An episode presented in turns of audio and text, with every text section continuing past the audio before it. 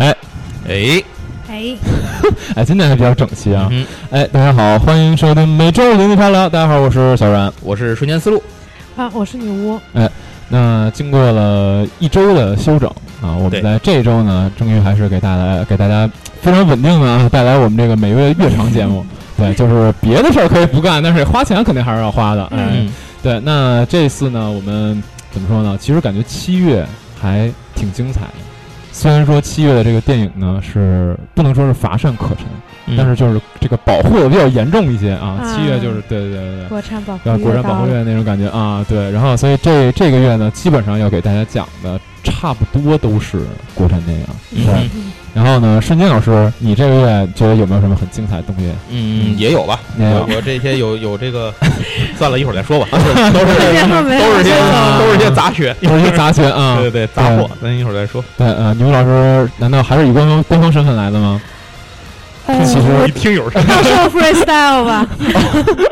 ？freestyle 还可以，哎，对，马上七月份，啊，中国新说唱 啊啊，七月是十是四号是接档是世是啊界杯，中国 不是是不是接档世界杯太狠了，七月十五号世界杯踢完，十四号上，对，刚好大家可以联想对，，啊大家关注一下中国新说唱啊！今年有很多我很喜欢的选手，是但是其实有嗯更多我喜欢的选手已经退赛了。对啊，我创造一零一也没得看了，对哦对，创造一零一已经完结了，对已经成了嗯宇宙火箭队了。行吧？那这个可以咱们一会儿再聊啊。对嗯，行，那今天这个干点啥节目呢？还是先从我这边儿先聊这先从个干电线啊，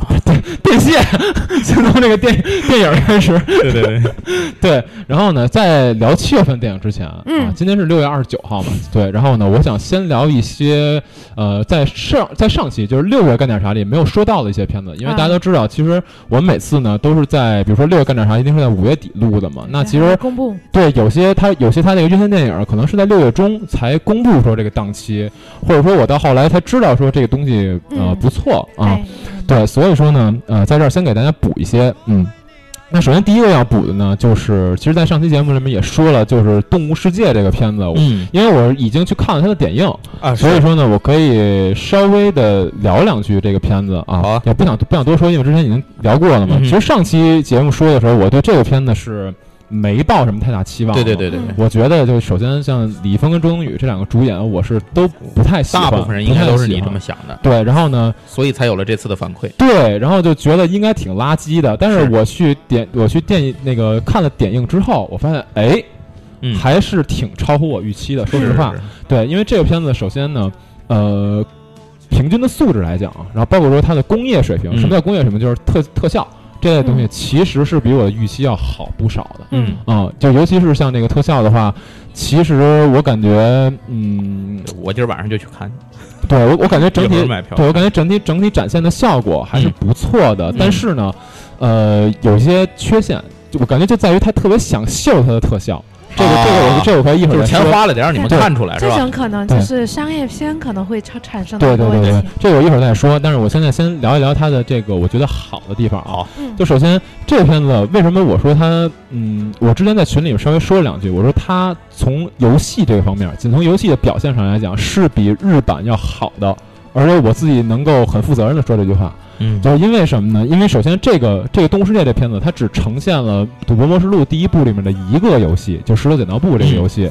啊。那它节奏把控的不错，嗯我感觉就是有有稍微抓到原著的那个精髓在嗯嗯啊，嗯而且展现的整体来讲的话，对于一个没看过的人、没看过《赌博模式录》的人来讲，嗯其实我觉得也可以算算是毫无尿点的一种展示方法。嗯啊对，所以其实它节奏把控的还是不错的，毕竟韩延这个导演还是有一定的水平。嗯啊呃，所以仅从《石头剪刀布》这一个游戏上来讲，肯定是比日版要好的，因为日版它的第一部里面是包含了三个游戏，嗯那没有办法，时间有限，所以每个游戏都进行了一定程度的压缩。嗯啊那这样形成这样都的缩水呃情了，况下，对，那这个游戏的精彩程度一定会打折扣。是嗯所以说，这个是我为什么评价它在游戏方面比日版好的一个嗯啊原因明。白明白。对因为可能日版他们就怎么说呢，原作的粉丝更多，嗯可能也更强调说想去表现更多的东西塞到一部电影，就日版的很多改编，就是漫改，我觉得都是这个问题，是，太想把整个东西都告诉你了，对对对但还不如像现在这种放弃掉对一些东西对，对就表达一部分内容。对，而且他就是玩的特别精明啊！这个片子最后明确告诉你了，to be continued。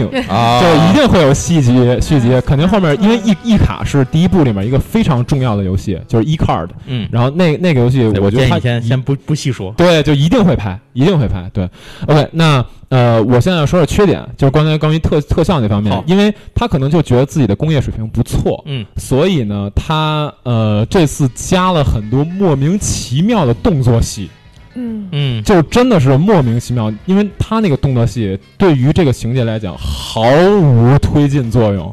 就是也有也为动作而动作是吧？对，就是几乎没有什么用，可能就是给这个人一个所谓很虚假的动机，嗯然后就拍了一整段追车戏什么之类 的，但是这段追车戏一点用都没有，嗯啊，就屁用没有，纯粹是为了展现这个什么那个特效之类的。嗯我觉对，得然后对现在商业片就是这样，好像我不拍点这些，我票价就上不去。对对对，就是我票价上不去，我就不行，我就赚不了钱，我对就一定要加点儿。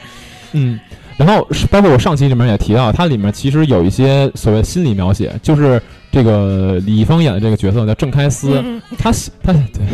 看着还是很搞笑，对就郑开司，你知道他里面有梗啊，叫真该死，就这么就是他就感觉是玩了这么一个梗。呃，我 no， OK，对，然后呢，他那个其实这个郑开司这个角色，他是有一个心理上面的一个描写，嗯嗯心理描写这部分也是大量的用了特技和动作戏。啊是是呃，但是其实也挺诡异的，尴尬， 也挺诡异的。对，就是除了这方面之外啊，这是我自己很明确表示的一个我认为嗯嗯不好的地方。嗯然后另外一个就是他跟周冬雨的感情戏有点像偶像剧，哦，我有点儿，啊我觉得有点儿跟调性不就啊可是能你不是很你符合可。你可能觉得就是，其实我又有点再表一遍了，就有是些商业片觉得不拍点爱情戏就过不下是去。是，我觉得就是有点有点僵硬。那投资方也不干对了，有 点有点，我觉得其实真的是有点僵硬，所以对这些是我觉得很有很有问题的嗯地方。嗯嗯但是我其实想要夸一下啊，就可能因因为我本人一直对李易峰这个人是有非常大的偏见的，嗯哼，呃，这次我看了之后，我觉得他演技是比我以前的认知当中有一定的进步的。嗯啊，就是，当然还是出戏，因为说实话，正因为说实话，开司这个角色跟他的形象，包括他表现的方式来讲，其实偏差还是有一嗯但些是我觉的。啊得这个不一定是他自己的问题，是是是就是就选漫选角改嘛啊都有点儿，没办法，就是李易峰是还是带量，还是带量，所以我觉对得对对选他哎对很正常。很但是他正常其实这次演的是比我想象的要稍微好一些啊我，朋友也是，就是原作粉，然后就去很早就去看了，就说嗯，走进电影院那一刻是想骂这部电影的，就想嗯从头骂到尾，是回来是一秒十分，看完觉得咦还就可以，看完看完就是还可以，还这可以就是我觉得就是对一开始你是负期待，没有期待，对。看完之后，哎，哎，对对对对还不错你。期待倍儿高，强上哇，就虽然这虽然这部片子我也不会给很高的分数了，嗯嗯但是我觉得至少比我预期要好。我觉得是你可以进到院线去看的一部片子。嗯，如果你没有看过《赌博默示录》的话，可以去看一看这部片子。对，然后因为它的整个游戏的讲解逻辑是比较顺畅的啊、你不会说你感觉我看着看着跟不上了，啊那不至于。是是是对，OK，行，那《东世界》这个片子呢，就先说这么多。然后下一个，呃，这个也是稍微提一句吧，也是六月二十九号，一个来自泰国的动画片。动画片，哎，对，泰国的动动画片，对，叫《暹罗爵酒神战甲》。哦，我好像听说这个动画片不错，是这个片子，我们可以用一个不太恰当的比喻，嗯，就是它是泰国版的《大圣归来》，就哦，是就是你就你就这么去想象一下就行了。就是他们共同具有的一些特点是什么呢？首先第一点就是剧萨情瓦迪卡版就是孙悟空剧情都比较套路，啊，但是这个确实是符合他们就是本国文化的，因为《大圣归来》像孙猴子这点故事吧，我们嗯其实都挺熟的。它可能有一定的改变，但是剧情还是比较套路嘛。像这个里面也是说，它是符合呃泰国佛教传统，然后是属于一种宗教文化的这么一个故事，然后以宗教背景去讲了这么一个有点儿史诗啊，或者说有点儿有点儿那种奇幻的这种感觉嗯啊、对，然后呢，它的制作水平说不上一流，说不上一流，但是其实还算比较亮眼吧。因为《大圣归来》当年咱们看的时候，也并没有觉得说它能到达世界级的水准，是但是至少在我们看来的话还可以，可能动作流畅度什么之类的明，白然后包括整整体动作设计，我们是觉得满意的嗯啊。这个差不多也是这个特点。那另外一点就是他们都很符合这个国家的文化特点，嗯因为像嗯嗯那个《大圣归来》也好，《仙罗诀》也好，里面很多这种文化元素上的设计是很符合中国以及泰国这个特色的。那这是他们俩很大的共同点。当然，最大的一个共同点是这两个片子都是一种非常简单、直白，嗯还有点中二的那 种爽。啊，嗯，就但是个燃片儿那种感觉，嗯燃片儿啊，但是我觉得动画片儿一般情况下嗯都嗯不会剧情很跳脱啊，呃，或对者，很不俗，都有点俗套，但是它有它的特点就是是是，当然我们可能就是说的是这种动画电影啊，我们不去讨论什么什么压灵手 啊，不不去讨论那些啊，不去讨论那些就是它也的也受不众讨论群，喜羊羊是对，吧？它嗯那种电影，我觉得是说它的受众群体，它就是个成人动画，啊是，而这个很多动画它还是是说低龄的偏小孩儿看的这种动嗯画，就就就不太一样。那种就只是说我用动画的形式去拍的对电影，然后呢，这嗯、这个的话，其实也是，如果你偏好这类作品的话，其实是可以去看一看的，嗯因为它本身是建立在这个泰国作为一个宗教国家这个宗教的背景之上的。然后，当然故事很简单，就是讲了一个少年什么经过磨砺成长，然后讨论人的一些什么珍贵品质之类的，就嗯就很很很俗、就是很对俗套的一个故事嘛就。是给小孩儿看的。呃呃，可以差不多，可能会有点那种感觉，但是它比较就是它比较动作设计比较多嘛。嗯，它动作美学上呢，就是哎最大程度的去宣传了一下泰国的这个国粹啊，就是泰 拳。哦，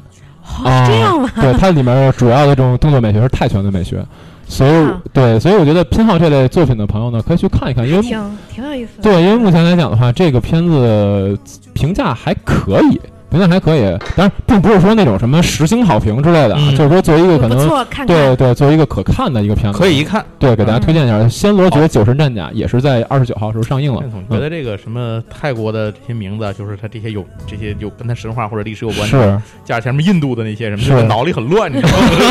很容易记混，记不准这些东西。对，呃，然后还有一个就真的只是荣誉提名了啊，啊这个俄罗斯的这个就是为了世界杯献礼的一个片子叫《最后一球》。啊不，是是，献给普京吗？反正就是那么个意思，就大家啊知道就行了。这个行片子我只是荣誉提名，因为它是配合世界杯出的一个电影这。他片子是应拍该的，这片子应该在沙特上映。他是拍的俄俄罗斯自己吗？呃，还是说整个足球这嗯是？其其实都会有一些了，嗯都会有一些的，反正就那种那种感觉啊。然后呢，感兴趣可以去看一下啊。可以和德国的比较一下。呃，嗯呃， 我夏天嗯什么最后呃，就是我就什么之前德国不是也拍了一个啊吗，？就不用不用夏天的童话，就夏天的童话不。要提德国，不要提德国 啊！夏我天的童话我不是天生要强，我只是注定要凉。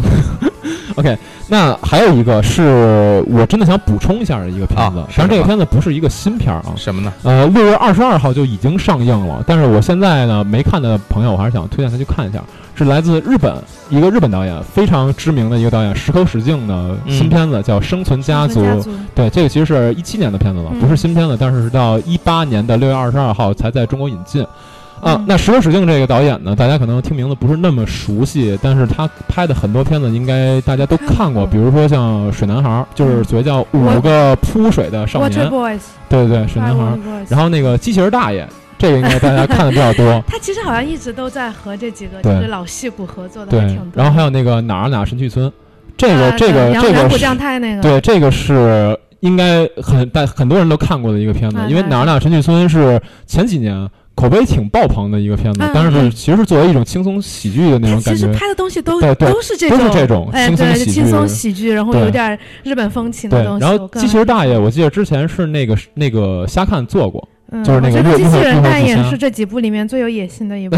就是不不是那么轻松喜剧，就还挺有意思是的。是，对。那呃，这个导演呢，其实大量的片子我都还挺喜欢的，比如我说也就是《水挺男喜孩》欢的话，我就也、嗯也都挺喜欢我的也。挺呃喜然欢后他之前就这几年。前几年拍的那些片子，大概都是一种所谓叫行业剧的那种感觉。为什么叫行业剧？因为它是讲了某一个行业，嗯对，然后那各种各样的什么叫神去村是伐木工人嘛，然后那个机器人大爷是那个什么，就是嗯对对做对机器人做机器人的，就这个对片呢，这种分类好像在日本是有的，是就是是所谓的行业片的这个概念，好像对在日本是有这分类的。 OK，但是生存家族不是一个行业是行业剧，片对它的设定不新，但是嗯其实呢，以他的角度来讲是很有意思的，就是大停电。嗯，这个这个这个设定，我们前几天在群里刚对讨论过这个嗯嗯嗯这个事情，其实这片子 挺有意思的，因为大停电这个设定其实特别早之前就有，以前约翰卡彭特拍那个《洛杉矶大逃亡》的时候，里面就有停电，嗯对然后包括前前前些年有一个美剧叫《灭世》，对，里面也是用了停电的大规模这个停电是人类对现代社会很容易遇上的一种对对对，最嗯容易对想象的这种焦灭虑嗯世之灾，焦虑它焦是虑一种灭世之灾的压力，对对。但是这片子其实不是你想象的对那个风对格，它还是比较轻松的那种感对觉，啊对对，就是可以说一下，这里面特别充斥那种日本人的幽默，啊你知道吗对对对对，就是我先讲一下它的这个故事啊，它故事是说呢，由于一种未知的原因，然后呢，整个对东京一夜之间完全失去了电力，对，其嗯实他就压根儿不想解释，是因为对，因为没必要，没对于必要这种对电影来这讲个，设定，对，对于这种电影来讲，不需要去解释没错原因。对，那这个失去电力，注意一下啊，不仅仅是说你没电了，是说你带着这个电器这个东西就消失了，电这个东西就消失了。嗯嗯，它不是说你可能我有充电宝，我们家一万个充电宝，我还可以用充电宝充电，对充电宝里面的电也没了，对对就是电这种这种，你把它理解为成一个元素的话，就都对被抽离掉了。就这个概念完全消失了。OK，那一开始呢，就是大家就可能认为就简单的停电嘛，对啊，然后呢很就快会恢是复啊什么的，对这块体现了日本人一个特别有意思的特色，嗯就是哪怕说我现在，哎，我我发现我们这个整个小区或者说我们这整个城市都停电了，嗯，但是我还是要去上 班儿。社畜对，我要社畜是这样的，对我要准时我要准时去上班儿，然后我还要去等电车，哪怕电车已经告诉我他现在进不了来不站。 对，就这块儿其实特别逗，就展现了特别日本的一面。对对对对然后呢，呃，一开始大概都是这样的情节，然后那些主主妇啊，还从什么特别高的高楼上下去，然后哦我要我们要去超市购物，啊嗯， 然后还问没有饭团了吗？ 哦，不好意思，饭团还 没来，什么的我不知道大家有没有 对看过有些就是日本题材的那种僵尸片儿，就这部片子是其实也很像，就是那种是。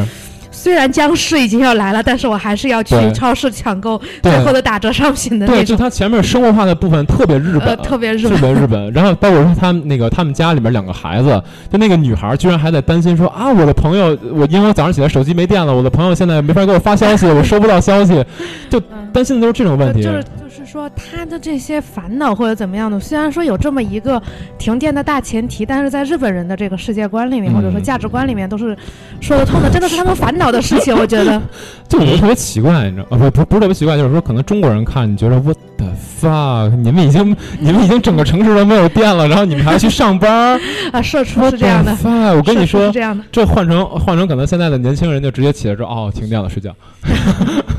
社畜是这样的，我们对都啊是社畜，就是他们那个里面居然还有说什么，我到了学校之后，然后老师告诉他们啊，你们你们因为老师来不了了，第一节课上自习，然后他们耶万岁上自习，what the fuck，没有电了，朋友们。 但对是，我也很真实，因为他们可能开始的时候没有意识到问题有这么大。对他们可能一开始就觉得说，可能一就停一天嗯啊，明天就来了。嗯，对，然后但是呢，在这个电影里面设定里面呢，就是哎。很长一段时间，这个电都没有来，那没没办法了，对吧？那肯定这个资源很快就消耗一空，嗯，对吧？就是因为你的食物在没有冷藏的情况下，就很快它就腐烂了。对，对吧？然后那剩下怎么办？你们就是买多少吃多少，吃完了怎么办？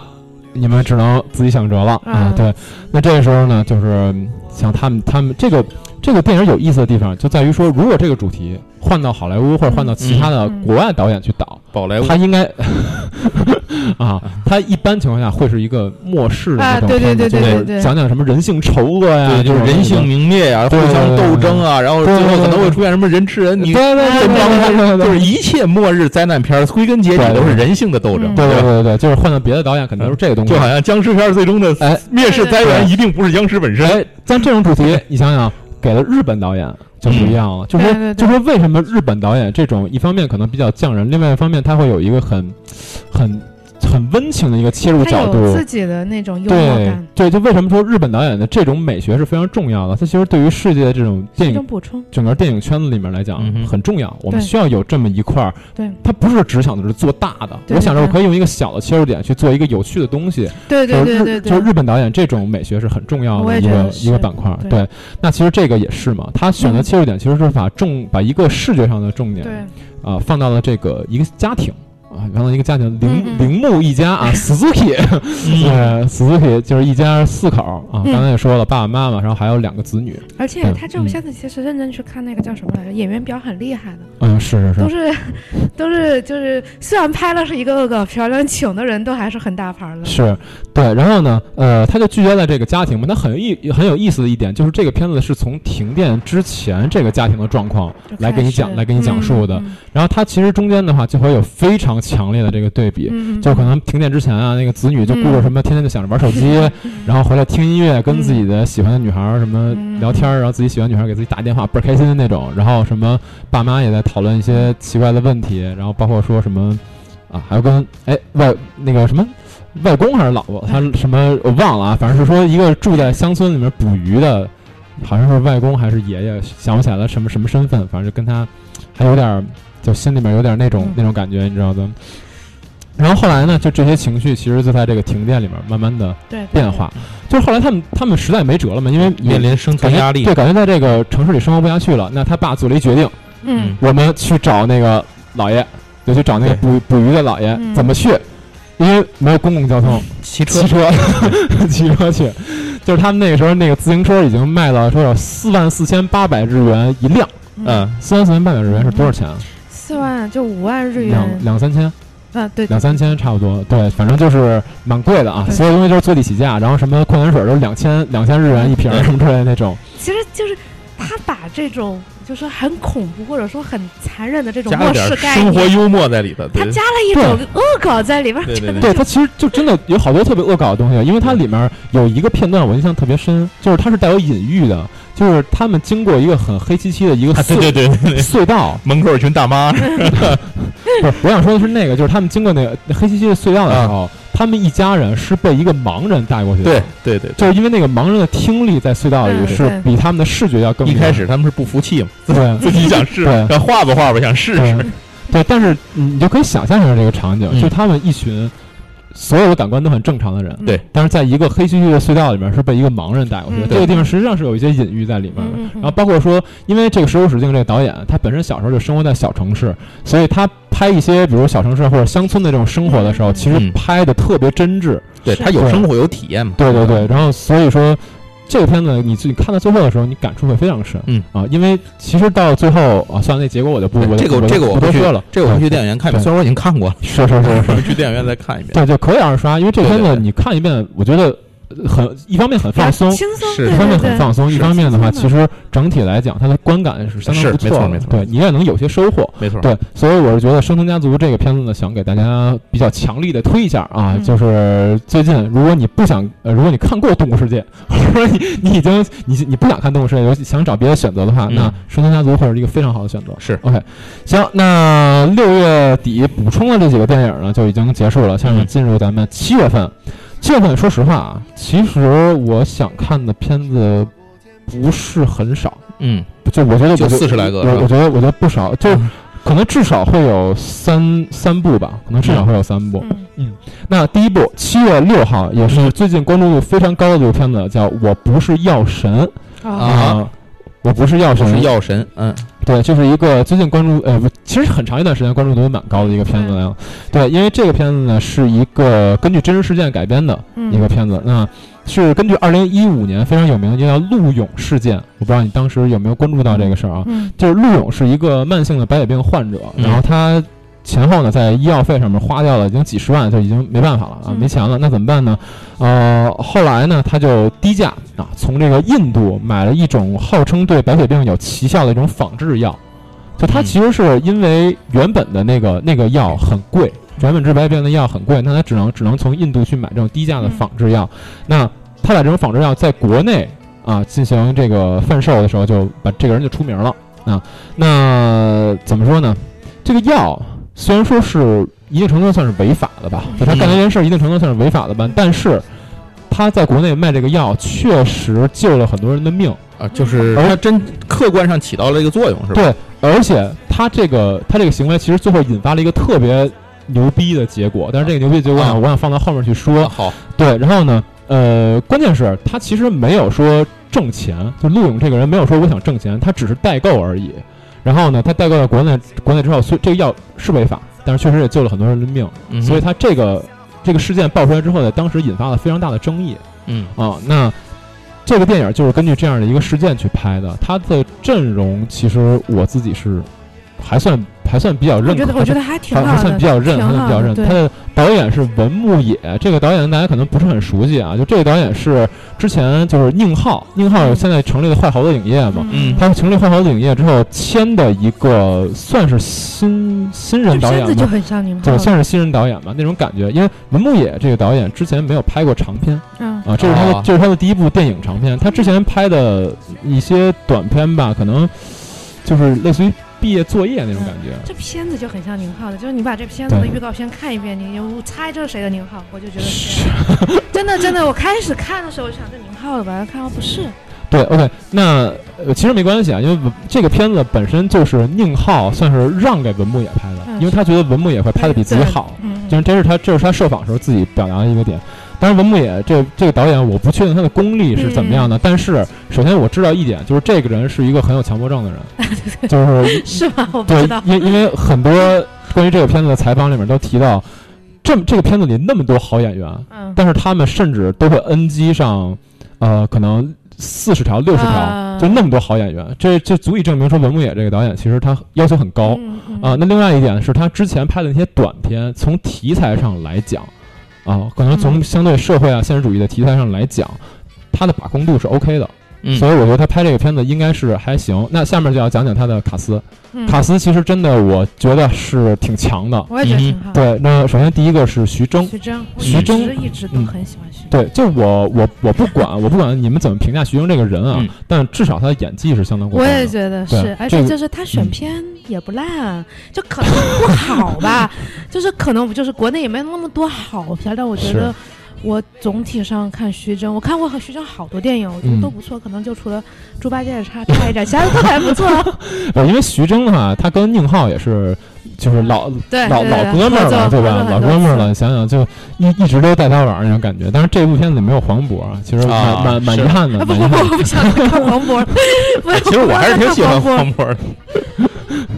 黄渤、黄渤、王宝强加就这个组王宝合强的就算了，我觉得对我黄渤都是看腻了，我都黄看黄腻了。啊渤也黄渤，因为他自己去导他的一出好戏了，所以他对呢对就是对这部里面应该是没有没没关系没有关档期来，估没计关系，是没。关系。对，那徐峥是第一个卡斯，那第二个卡斯呢是王传君，嗯就是《关谷神奇》。嗯《爱情公寓》里面关谷神奇，对对对，他现在转型其实转型的很成功，因为我觉得他就是这两年吧，可能挑到了一些很好的本子，包括、嗯，对，对，包括说像《罗曼蒂克消亡史》，但他的话给我感觉嗯就是说，嗯，嗯，就是他清楚自己能做是什么，是，然后也没有选什么说特别跳脱的角色去嗯挑战，嗯，所以做的就还不错。对，然后包括说像这个《药神》嘛，但是但是其实王传君这这几年接的也不都是好本子 啊，对但是毕竟人没有那么多好对本，毕竟人还是要为了生 活，你得拍一些商业片儿，没有那么多好本对子。对然后呢哎再另说一遍，对都对是对好本子也想不出好来了，对吧？然后你你知道我为什么就是觉得他想他想转型的意愿特别浓吗？嗯哦因为为什么《呀爱情公寓》的大电影他没接，啊哦对，《爱情公寓》的大哦不电想影自是己被定型了。对在八月份上映，但是他没接就，像范伟当年不演小品了，对是 对，所以我我是觉得他其实转型的这个心是蛮蛮重的，嗯当然也还行，因为这个人我说实话，现在我是越来越认可他的演技了。啊，嗯啊、也其实当年他演《关谷神奇》的时候，我觉得演技就不差，是就只不过说，只不过因为喜剧，你知道都有点尬。会让你会让你觉得这个人的演技是奇怪的，但其实喜剧相当难演。嗯对，大家可以可以去感受一下。是对，嗯，那王传君是一个，那下一个呢是谭卓，名字可能不是很熟悉啊，但是非常厉害的演员。他出道就接了娄烨《春风沉醉的夜晚》，啊，然后当年立刻凭这部片子提了戛纳的影后，嗯嚯，就是非常非常厉害的一个演员。然后包括后来也呃，可能大家比较熟悉的是呃《哈喽树先生》。嗯他在里面跟王宝强演的一个对手戏，他演了一个那个哑女，嗯嗯对嗯演技是相当相当不错的一个女演员。嗯那接下来周一围，嗯，这个不用介绍了、嗯啊，周一围就是现在应该是非常公认的一个实力派男演员了嗯啊，这个就不用再多介绍。然后王彦辉名字可能不是很熟悉啊，王彦辉大家如果之前看过《烈日灼心》的话，啊就是最后那个大哥哦哦哦啊演的出神入化，啊，那那知道了，啊就是这这已已经完全不用介绍。如果你看过《烈日烈日灼心》的话，嗯啊你就知道他的演技到一个什么水平。啊，就是他们最后那个最后那个带带他们去啊，不是，就最后那那个个影影像里面那个，啊，就是带他们闯进那个什么里那个人吗？呃，对，就是那那那段演技，就是很多人都说，我真的觉得这人嗯就是一个罪犯，啊，就是他是吧？嗯对，就那人，对。嗯然后还有两个可能名字上不是很熟悉，但是很实力派的嗯演员，一个叫张宇，张是章鱼的那个张，啊嗯张宇。然后他之前呃比较怎么说呢，就评价比较好的一个片子，其实是前一阵子也是话题很大的一个话题作，叫《大象席地而坐》。我不知道你有没有关注到这个片子？呃，没有。有，对，也是。他是这里面的一个主演，但是可能不熟悉，我就不说了。嗯我就只能说这个人的演技是很过关的。嗯啊，那还有一个叫杨新明，也是属于演戏很很厉害的一个。他在之前宁浩的《无人区》里面演过一个那个啊，那个叫什么来着？反正是好像是什么感觉其实就是宁 浩的班底，对关就关系圈反正儿大反正集就合，是大大家家反正大家来，不用在意，就上面上面说的这些演员，他们演技应该都是没有问题的。这卡斯我很认啊。然后呢，接下来咱们可以去聊一聊这个这个片子本身，因为其实刚才我讲完那个故事啊，嗯我我相信啊，大家看片子比较多的都能立刻想到一个，也是前几年话题的话题作，就是 Dallas Buyers Club，、达拉啊斯达拉斯买家俱乐俱乐部，部对啊，因为很像。达拉斯买家俱乐部也是根据真实事件改编的，对对对而且这两个啊真实事件都挺像的，嗯对，所以呃一一下就会想到那部片子，而且我觉得这个《药神》出来之后，应该会有很多人拿它跟那个《Dallas Dallas Buyers Club 去》嗯去比，对，呃，但是呢，可能还是有一点不一样吧，咱有们可以点不一样对，咱们可以讲一讲药神的一个大大大致的这个情节啊。其实是说呢，呃，它里面讲的是徐峥扮演的一个卖印度神油儿，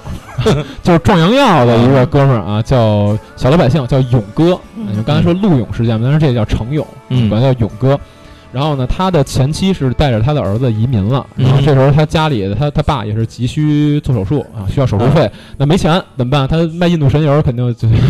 能能挣什么钱啊？对啊，对吧？那这时候逼不得已了，他就去印度当了这个药贩子，就往回倒这倒这个药嘛。啊嗯啊，然后呢，就是也是凭借这个吧，看算是发财那种感觉。但是他不是一个人干这事儿，他嗯有一个类似于团队的感觉啊。嗯像这些团队呢，就包括什么，就像刚才说谭卓，他演的是一个嗯晚上在那种 club 里面跳艳舞，啊为了给女儿治病的一个嗯母亲，就是他母、嗯他女儿也是患病嘛。嗯然后包括说像刚才王传君演的是一个病人，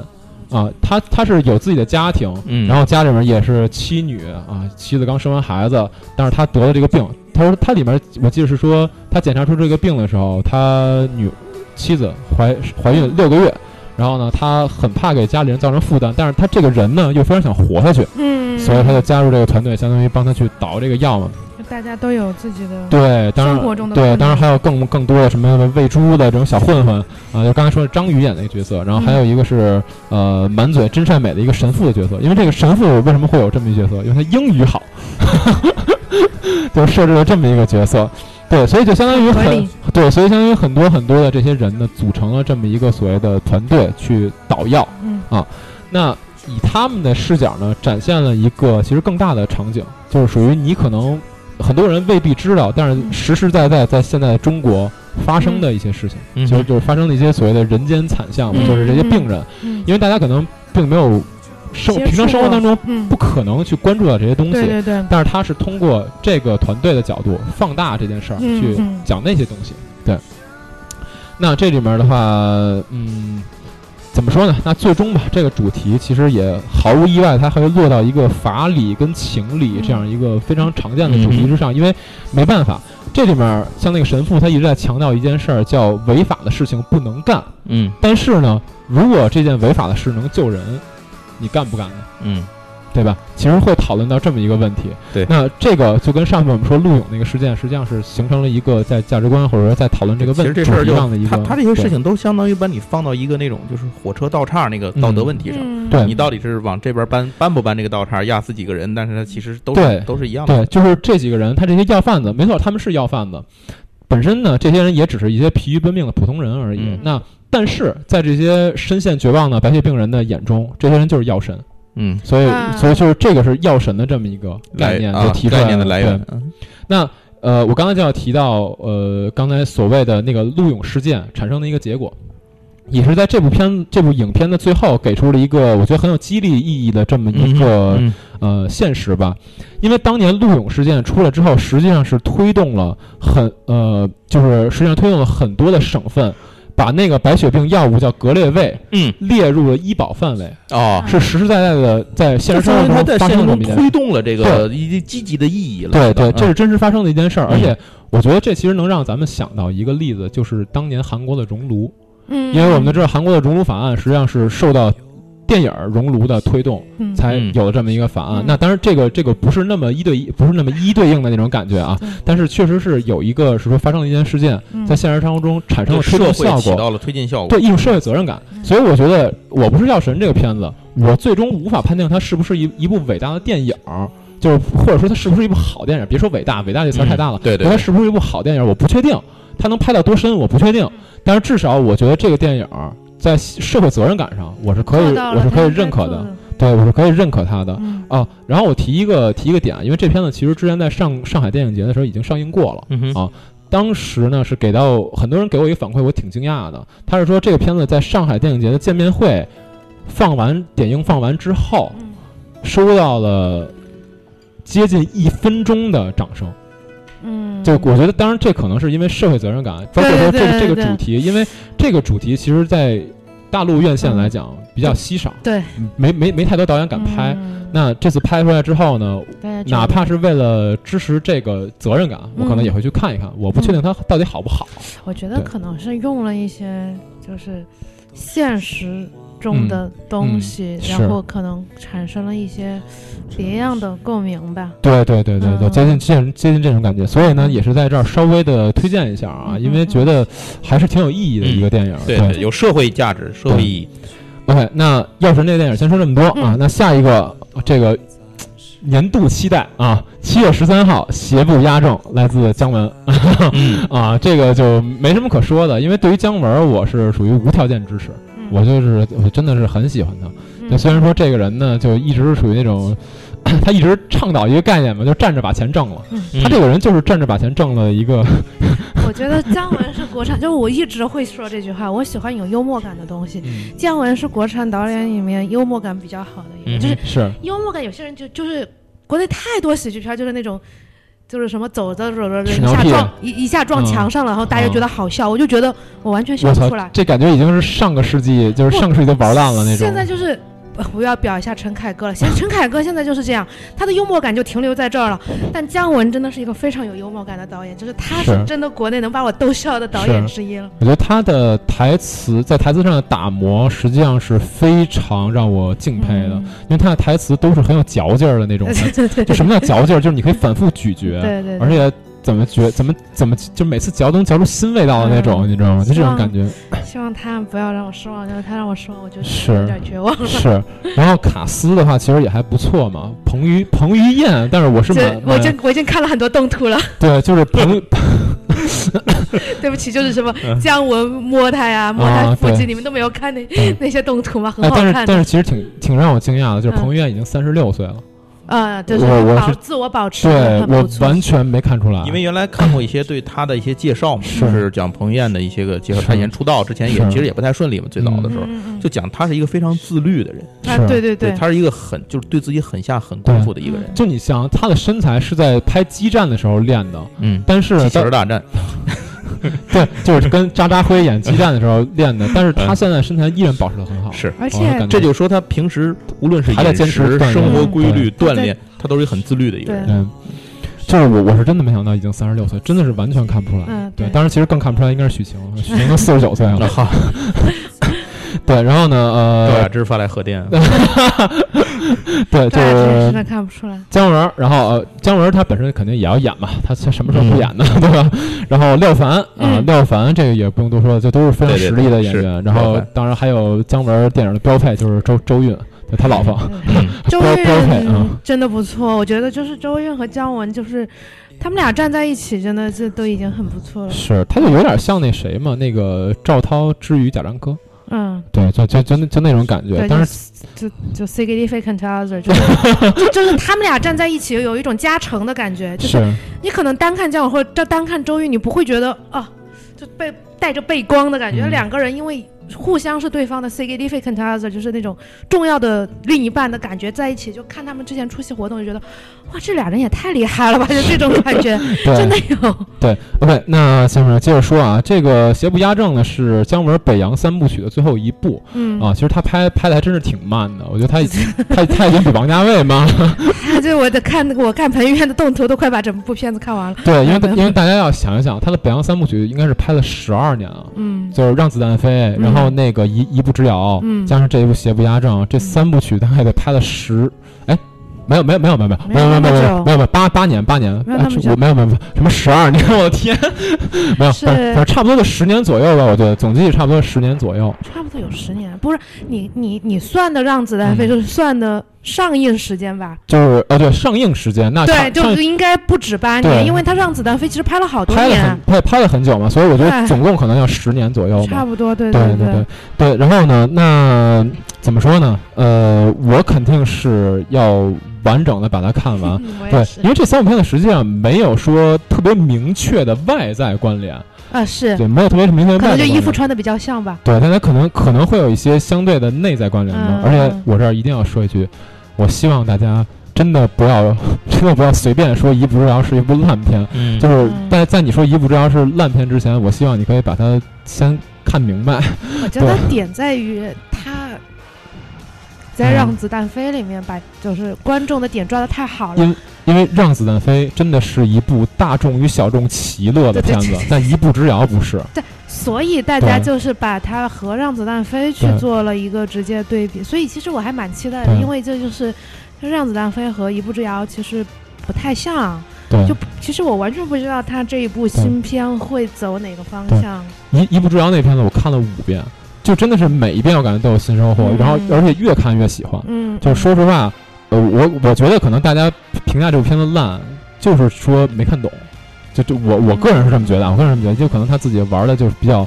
呃，玩的比较深，比较迷影，然后可能比较超现实那种东西，就可能对于大众来讲有点儿可能自己难接没受表达清楚吧。对对对对，OK，呃，那接着说这个《邪不压正》啊，《邪不压正》改编自中国著名作家，哎，算中国著名作家，嗯就，张北海啊，不是不是他们《三体》里的张北对海，对，我脑子里第一个反应就是那个张北海，啊张北海这个人大家可能不是特别熟，但他的侄女大家挺熟的，他侄女是张艾嘉， 然后这没什么关系啊，嗯就是改编自张北海的一部小说叫《侠隐》，我也是在这个做这期节目之前吧，把《侠隐》整个看完了。哎，说实在的，呃，不不不是一个不是一个文学性很强的小说，嗯，就是我我看完之后，我觉得是就是有有点有点一般，有点一般但。是不是风格化比较明显的那种？呃，就是他，我因为因为我可能觉得是因我觉为得是乡土小说，其实对，我觉得可能是因为这个张北海在国外生生活的时间太长嗯了，所以他写的小说呢，就是我觉得在谋篇上有点欠缺。我没看过啊，我就是听别人说了一下，我就觉得是个乡土 小说。呃，怎么说呢？就就是首先，因为很多人把它定义成武侠小说，首先我说它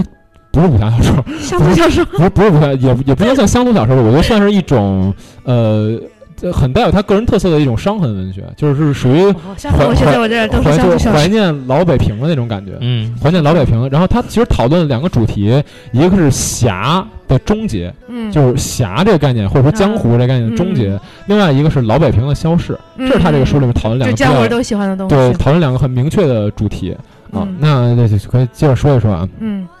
但是这个小说确实对于我来讲，因为毕竟中文系嘛，可能要求高一点。嗯我我觉得它的文学性确实不强，而且这个我觉得他这个作作家的谋篇能力稍微有些欠缺。当然，我觉得这是一好事儿。为什么？因为大家都知道姜文是出了名的原原著粉碎机， 对对对对 因对，为因为大家如果看过《让子弹飞》，你如果也看过《夜残实记》的话，嗯你会你会感觉他妈这俩到底有什么关 系？对对对对，而且他是台词都随便改的那种。对哦，你在台词不存在，在我眼里就不存这种在。感觉。所以这为什么我说这样好？因为因为呢，如果他原书里面呃表达的特别明确，然后表达的什么嗯内涵特别多，那很难改。不不不，姜文完全对不会放在心里，啊对我觉得。但是如果说原本这个小说它表达的其实就比较一般，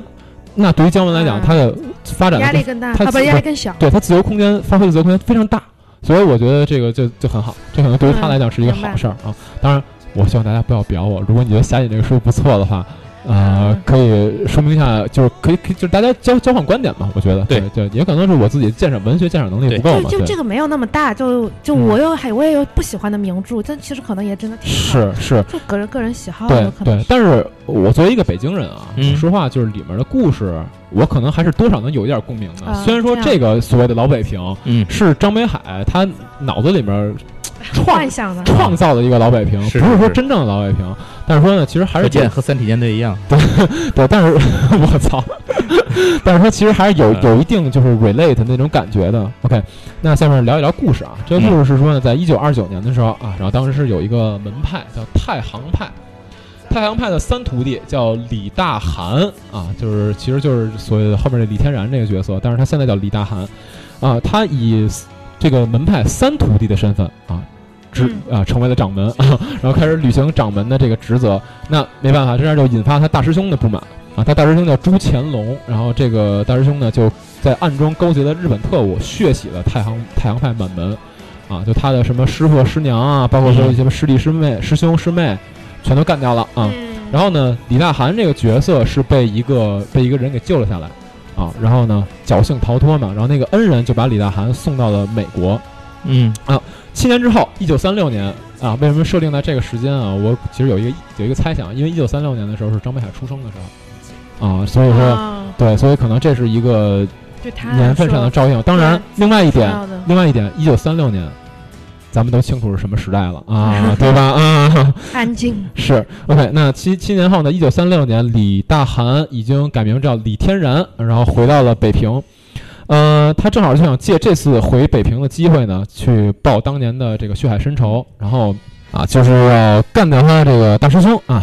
但是很好的一点是呢，他在回来的过程当中啊，很多跟这个事件相关的人呢啊，一一显形并纷纷落网。啊 哈哈当然，这是因为他自己相当于是一个嗯侠客那种感觉，因为他呃李天然这个角色以燕子李三的这样一个名字啊，嗯不断的去行动。那嗯他也被小报呢疯传为所谓叫古都侠隐啊，那侠隐就是这么、这么一个意思啊。那呃，当然了啊，刚才我们也提到，一九三六年啊，时局动荡啊，然后呢，呃，在老北一平九什么三七年鬼子就进中果原了，子就进了中原，先打开 卢沟桥，对啊再进，后 先打开山海关是吧？哦啊，先打开卢沟卢沟桥哦，又对进山海关，对对对对，OK，那就是相当于在老北平这个地方嘛，什么事情都有可能发生啊。其实里面有一个事，有一个具体的事件嘛，嗯哼当然，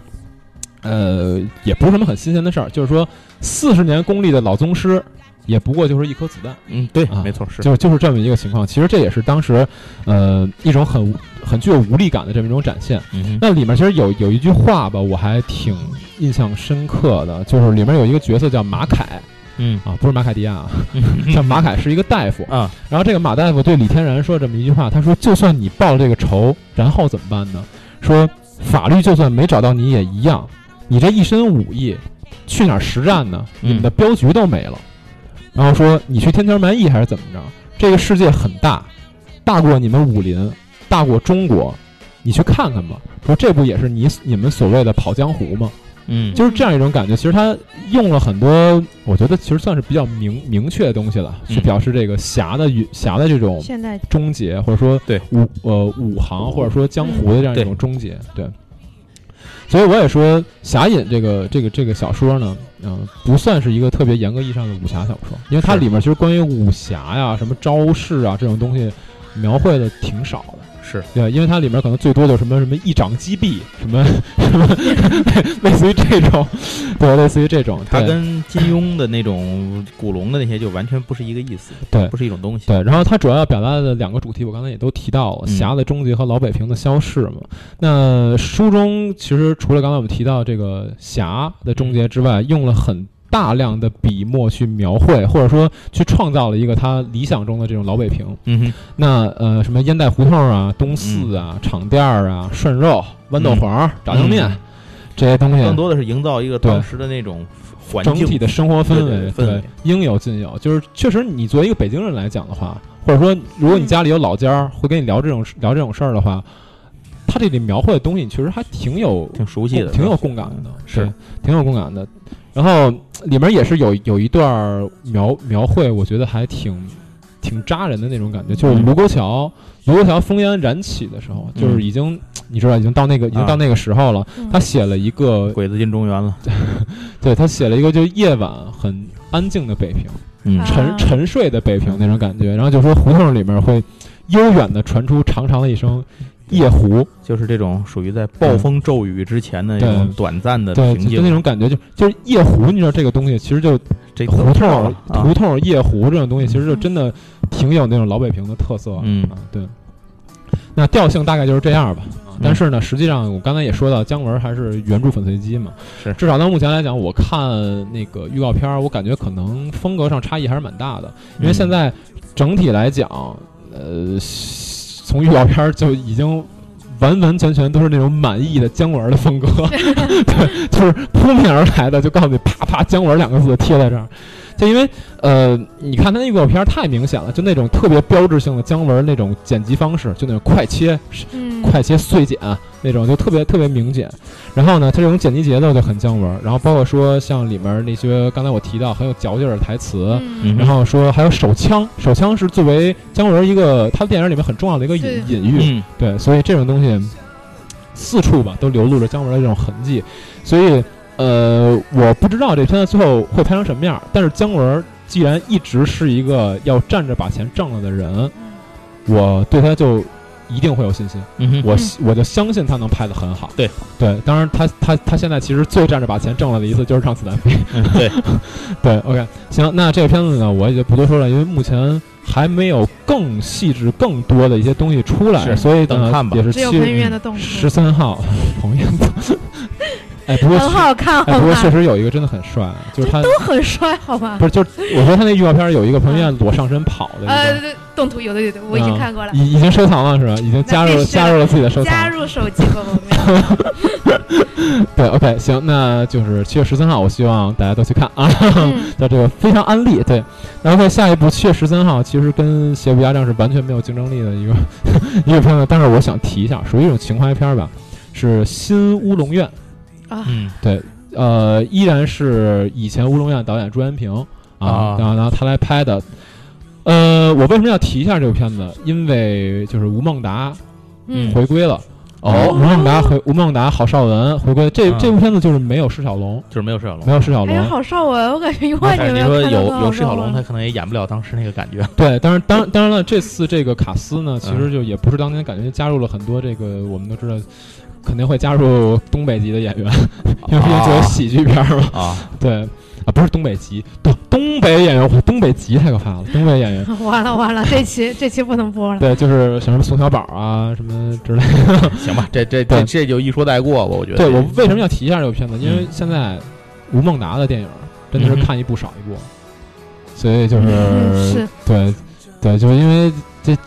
这些年嘛，就是吴孟达身体一直不好。是呢？对，所以就是看一部少一部这种感觉，我还挺敬佩这个演员的。是哦我我也挺很喜欢我他挺喜欢吴很孟喜欢达他，的，我也很对喜欢吴孟达。嗯对那所以这块儿也是相当于相当于荣誉提名一下啊，是一定要提一句。对，OK，那下一部这一部怎么说呢？应该是会，我觉得也是想想提，然后呢，可能大家不一定愿意看的一个片子吧。七月二十号，这部片子叫《北方一片苍茫》，嗯，这是讲 什么的呢？它有另外一个名字，嗯叫《小寡妇成仙记》。 这个片子原本叫《小寡妇成仙记》，啊嗯但是后来的话是改名叫《北方一片苍茫》。可能那个有点是有点敏感，什么陈仙啊，对，因为这个片子是一个怎么说呢？它也是属于话题作，话啊，题作，因为它之前是先后斩获了国内现在很受重视的一个影展 FIRST 的青年电影展，啊，很它是斩获了 FIRST 青年电影展的最佳影片和最佳导演。所以他是一个新人导演。呃，对，然后呢，在好像是去年吧，还是今年我忘了，就是又拿了荷兰鹿特丹电影节的一个金金虎奖。鹿特丹电影节可是正经电影节啊，本季 first 电影节也是正经电对，影不节是，我说，我说，不是，因为因为之前上次，因为上次那个那个那个呃啊，暗我知道知道，你因为你有阴影现在对，，因为暗夜良人那个那个事件出了之后，我现在有点害怕了。你但有是阴影。你有我现在阴要影告诉大家，鹿特丹电影节是个正经电影节啊， first 电影对节，就然后喵 First First 青年电影展也是个非常正经的电影， 喵喵喵，我不是正经的。而且《北方一片苍茫》这个片子之前在北京电影节放映的时候，其实也是收到了相当多的好评，嗯，但是，呃，我要说一点啊，呃，一其实有一些可能普通的观影群体，对这片子的评价还是挺一挺两极化的，嗯，挺怎么讲？两极啊啊啊两极化的两极化啊对对对对。然后呢，呃，讲讲故事吧。嗯哼，它是讲述了一个被骂克夫的一个小寡妇，嗯就是说她克夫嘛，然后她又克死了一任丈夫之后， 又克死了一任丈夫之后呢，就是、嗯实在没没无处安身了啊，嗯哼，那 就和她的一个哑巴小叔子啊开面包车嗯到处跑。那在一次阴差阳错的这个机会之下呢，他被村民捧为了大仙儿，对，迫于生计啊，迫于生计，然后这个小寡妇就开始装神弄鬼，啊、也是通过一种比较荒诞的、比较魔幻现实主义的这种手法吧，揭示了其实可能农村的很多问题，比如说什么信仰缺失啊、重男轻女啊，然后甚至说这个性侵空巢儿童之类的嗯这种、这种嗯、这种问题，其实。嗯我们都知道，像这种新人的电影或者独立电影，嗯啊拍这种农村题材，然后玩手法的嗯挺、嗯挺多的挺多，的挺多的，对。但是说实话啊，就是说，虽然它用的是一种什么黑白加彩色，然后什么超现实加上现，就是梦境加现实这种方法，但是其实其实这种方法挺挺挺挺旧的，不嗯是他们可能就是因为我觉得国内的环境吧，嗯，嗯对但就是就嗯，搞点这种神神怪是怪的东西，不太敢拍的太现实对，了。就我我只说我个人观感啊，我觉得我个人观感，其实我觉得它视听语言挺普通、挺平庸的，我我个人观感啊，所以说也是感兴趣吧。大家如果听完这个剧情觉得感兴趣，可以去看一看，就不差，不差，但是也不是说非要看。对我我个人我个人就觉得就是还凑合的那么一那么一个片子，虽然说得奖得得了蛮多的。OK，那下一部也是荣誉提名，七月二十七号《狄仁杰之四大天王》，狄仁杰又来了，徐克啊，徐克。狄仁杰又来嗯了，我我看这我一一这我这部片子我荣誉提名，就是因为之前米米兰在群里说他一定会去看啊。 对，我说那要提一其句，实我好像系列狄仁杰我还真我也真都 看了，就真的是我真都看了，神都龙王什啊么之我类的看了嗯都看看了了。啊， OK，那我我我看完预告片之后，我只有一个感觉，嗯我说 What the fuck！现在狄仁杰已经是一个玄幻片了啊，对对对，是是吗？是，就是从第一部起就这样从，第一部起就这样，玄幻可片见儿你是嗯没，看啊。我是真的你没看 你是。真的没这看这个是吗。个打玄幻片着儿打着破案背景的玄古装玄幻片 儿，之前那个第一部出的时候，就一堆推理粉去看，看完之后回来说：“ 我可去你妈的，根本不需要任何推理元没有素。任何对啊逻辑的就是破。就是我我我一看里面什么各种什么艺人什么，呃还嗯就只能说现在是每一步比前面有过之而无不及。我我觉得这一部第一部第一部他还搂着点儿，这我觉得这一部已经变成十第，一第一部就已经被骂成对，我觉得这一部已经变成十八罗汉了。知道吗但哦是你看完《神都龙王》，你会觉得第一部他还搂着呢，你知道吗？他还有点逻辑在里头，我你知道其实吗？ 一部都没有看，对不起大这家。嗯这一部我觉得可能比是可能比上一部更可怕，就里面还有什么什么看看什么能动的那种什么天王像，什啊就么就爱就爱看这什个，么傀儡之类的，就爱看这个 What the fuck！不就过爱啊看这。不过我说实 话，不过我说实话，不管他搞成什么样，嗯徐克我还是不太担心的。对，就徐克我还是不太看担场心面你也觉得这看这个能行啊？场面是对还不看错场面行啊，而反且正就是个玄而幻且片。如果你把你的认知就定位为古装玄幻破案片哎儿，对。我觉得就蛮好。哎，对，我觉得你把定位放准科技做了的就也可以很了，好，对对你没有破脑案洞又把大，破两个字去掉，并没有破案案。，悬疑、伪悬疑、悬疑悬疑，没有破悬疑没有推理，没有没推有理，推理。悬疑古，装悬疑玄幻动作巨制，嗯对对对，哎，这差不多了吧？哎我们已经把他们的宣发都搞好了，该给我们钱了，好吧？请这个徐徐克导演啊，给是我的打是的款，打紧款。急联系我们啊。知道拍人江某小电台灭口， 你们知道的太多了。 OK，行，那差不多也是这样吧，就感兴趣看啊。那七月二十七号也是最最后一部我要说的片子了，啊 很奇怪，它名字叫《西红柿首富》。我我西红柿首富， 啊是，个现实主义题材吗？ 我算吧， 就是它是来自开心麻花宇宙， 嗯，啊来自开心麻花是这个《夏洛特烦恼》的主创啊，啊暌违三年带来了一部新片啊。那这次依然是可以哎麻嗯，花儿去年不就有部新片吗？不是，就是我说的是《夏洛特烦恼》的主创，他们不是去年就有片子不是吗？不是这俩人拍的他，们是啊交交替，就是这个对，不是这俩交人替拍的。都是属于他们这个宇宙范围、大宇宙范围，就是他们现在，就是他们现在有沈腾宇宙、啊马丽宇宙和艾伦宇宙，？这是哪个宇宙 的就是沈腾宇宙。哦， 那个是玛丽宇宙的。哦不不呃我昨不去是，我年我我我也我也不知道，反正我反正也不分知道反正分出很多很多条反正他线 们。片总没有一部我是喜欢的，啊就是是我也没呃，我这看这一部看这一部好像也有沈腾跟艾这伦，明显比狄仁杰差远 了。对 我也觉得我选狄仁杰，我不宁是可这看是玄这是幻。这是这是这是那个喜剧电影啊，对啊，所以我就他们的喜剧电影就是那种人都撞 墙上了，然后大家哈哈大笑的类不 型是。总有人是要是喜欢嗯看这种喜剧片儿的吧，是对吧是是要说一说。那我对劝他去看狄仁杰我。也觉得狄仁杰喜 剧多了。哦，那那那那那那那不讲了， 没有没有，就是简单说完啊，简单说完啊，嗯，就是说这部片子里面还是会有沈腾跟艾伦，嗯没有马丽，特别奇怪，他把女主换成了一个我永远都没有想到的角色，嗯，就是宋云画，你知道是谁吗？不知道就是《我的少女时代》，你看过吗？啊啊，就是哎他为什么什么林真是林真心吗？啊，对对对，林林林林真心，林什么星好像不叫就哦真好像反正我我是我不知道啊，反正那意思反正那意思啊，就是宋云画啊，他还挺哎请了一个演的还挺好的，台湾的女演员，而且啊而且还挺挺挺挺邻家的那种好看对的，我还挺喜欢他的。哦对哦对，确实应该是台湾女演员，因为这里面跟台湾有有点关系啊。那我接着说啊，反正就是《夏洛特烦恼》的主创啊，然后这两个人暌违三年之后带来一部新作啊，呃，这个这个片子还真的想形成宇宙，因为因为因为你、啊因 为一本，你别突然，小冉突然一本正经的看着我说，真的想因为你知道《夏洛特烦恼》发生的地方在哪儿吗？啊，西红柿，啊《夏洛特烦恼》发生的地点叫哦我还西真真不叫真不记西得红柿。 哦，是吗？对，就是西是西边的西，红是彩虹的红，嗯，市就是市区市区的市，西红市。然后呢，呃，以发生在西红柿为背景，然后讲述了一个 被队伍开除的门将，被丙级队儿开除的门将， 叫什么王王多鱼，就是沈腾演的哎啊，就这么一个角色。名字嗯也有梗的，接受了来自台湾的二大爷 给他的一个任务，就是在一个月之内花光十亿，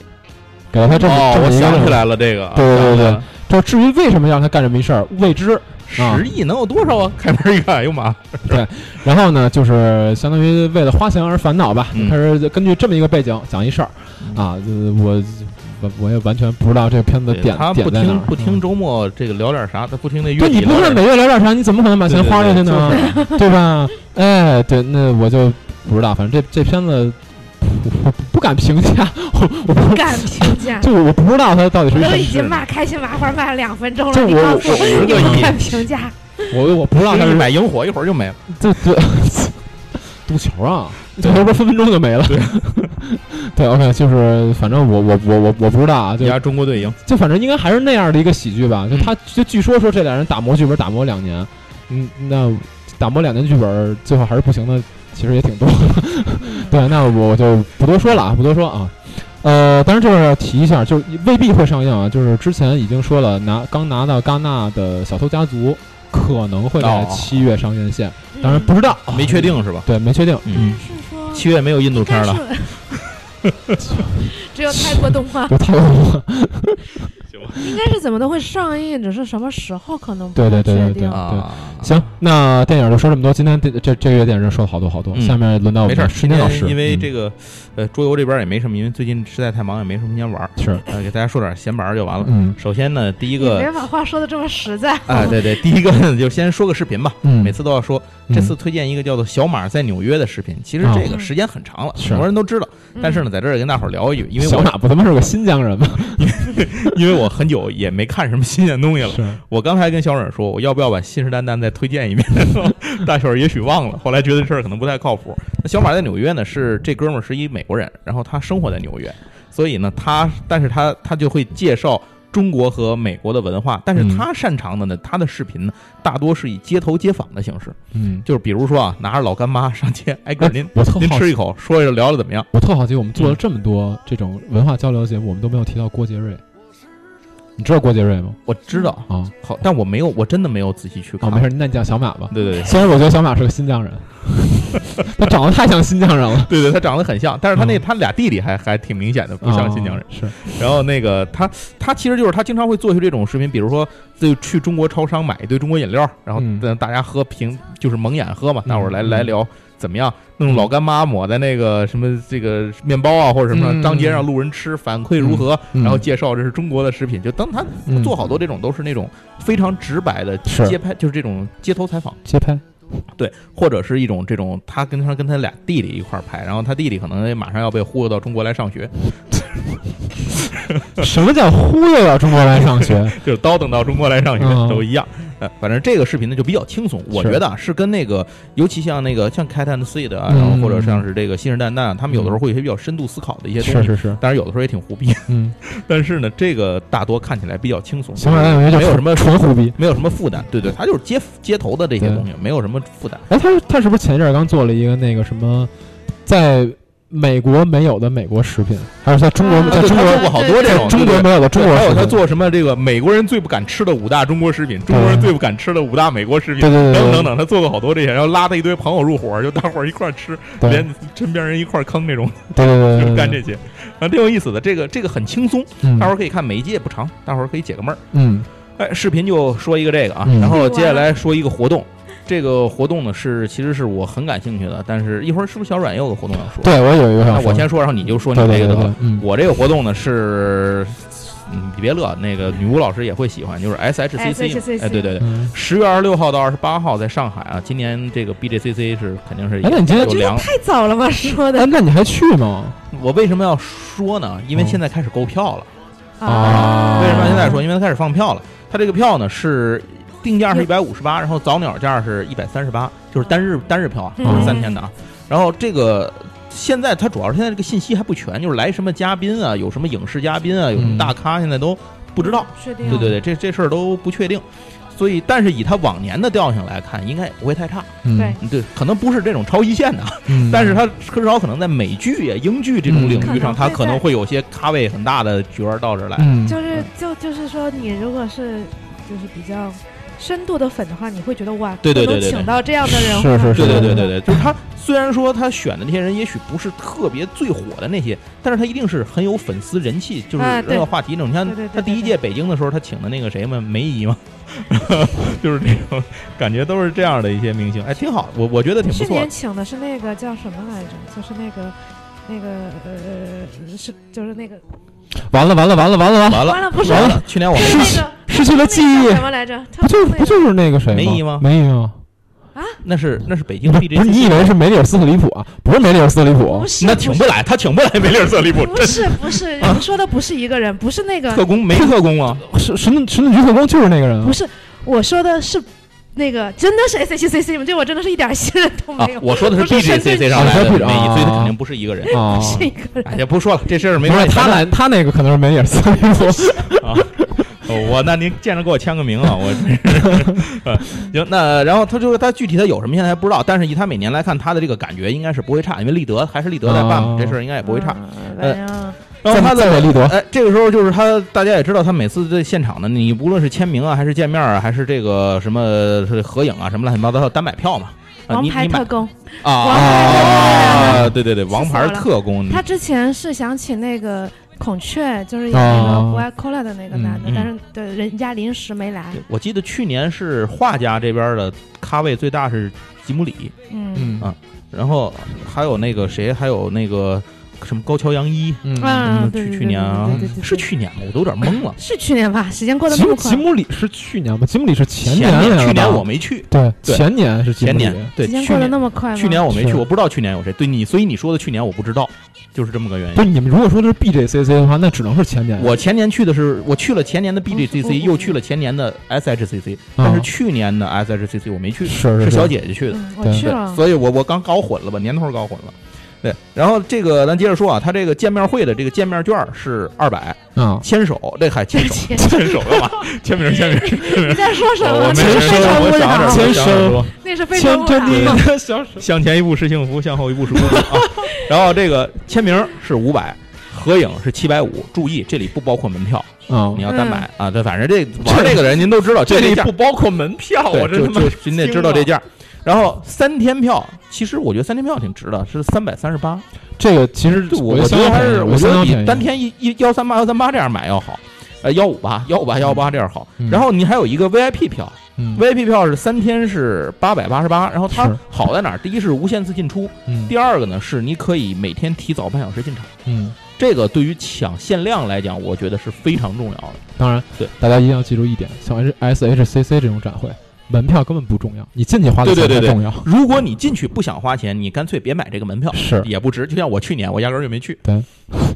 啊。然后最后还有一个是它还有一个价位很有意思，它是六百三十八的一个档，嗯这个档是什么呢？是含三百三十八三日票加一个手办，嗯什么什么？不一定是什么，有好多。好像可能是你可随以选，不可能你可以选，但是我估计都是限量的。你选，你先选就有，你你选完就没有。啊理解我们俩理解刚才我跟小冉看了一下，可能得有十几个吧，还挺多的选项里头。是都是漫威系的吧？哎呦，我还真忘，好像都是，都是漫威，因为我俩看见的最好的就是我一眼打上，我觉得最好的是一个 X 二三， X 二三对，然后剩下的也好像都是漫威的，它是什么有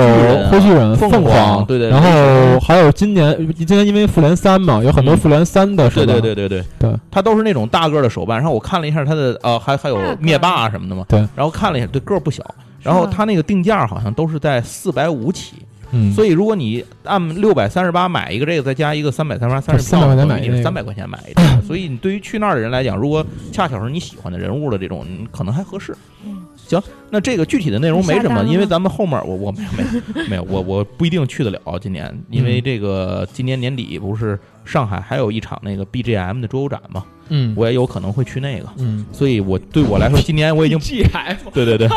不能被战胜的背景音乐。然后，所以对于我来说，今年我后半年可能我只能选择去一趟上海了，是对吧去不是起是啊，因为这些成本都是自负的嘛，对就会比较比较费劲。嗯，行，这个展会我说完，小冉你干脆说说，就这说你对呃对对，我也想说这个展会其实也在上海啊，嗯那个因为这之前我们介绍的北京时展候会重太多叠了，吗跟不重叠？你这是什么时候？十月啊二啊，，那完全不重叠，完全不重叠， 完蛋，完太蛋。早好吗？ 完蛋太早了。我要说这个展会其实也是很早已已经宣传很长一段时间了，就是在上海的吉卜力的世界，嗯吉卜力的世界来中国的这么一个展会。那这次是有两个展区，一个是龙猫上映三十周年，就 啊，在这个上海环球金融中心的上海环球金融中心，就是在浦东新区世纪大道那边，呃，在那那边儿的四层，整个这一层都是龙猫三十周年的一个一个纪念的展会。那里面肯定包含各种各样的，像什么画稿啊，然后原画等等，然后包括说像里面的猫车，啊，这些都这些东西都是会有的。那作为如果大家作为吉卜力的这种